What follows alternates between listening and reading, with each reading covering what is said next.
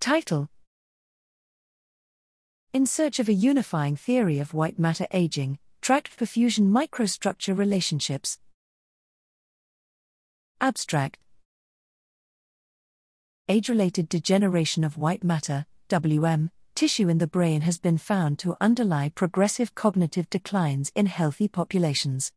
Understanding and predicting these changes is necessary to building a more unified model of the aging brain and improving interventions. We posit that regional hypoperfusion in the WM precedes deteriorating WM integrity, as evidenced by studies demonstrating relationships between declining cortical perfusion and the development of WM hyperintensities. This remains an understudied area of WM aging, in part due to technical challenges in quantifying WM perfusion. This study seeks to examine tract wise associations between WM microstructural integrity and perfusion parameters in the Human Connectome Project, Aging, HCPA, participants.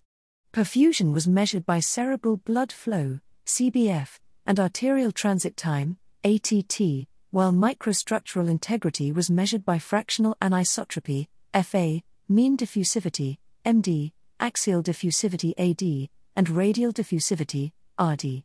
Their associations are assessed in 10 major bilateral WM tracts. Results show that WM perfusion microstructure relationships vary both by tract and by sex. We identify consistent patterns of associations between perfusion and microstructure that suggest the presence of multiple distinct stages of deterioration, with female subjects demonstrating more tracts in advanced stages of decline. Additionally, ATT appears to be the earliest indicator of WM declines, preceding age related differences in WM microstructure in several tracts. This study contributes compelling evidence to the vascular hypothesis of WM degeneration and highlights the utility of blood flow timing rather than CBF as an early marker of aging.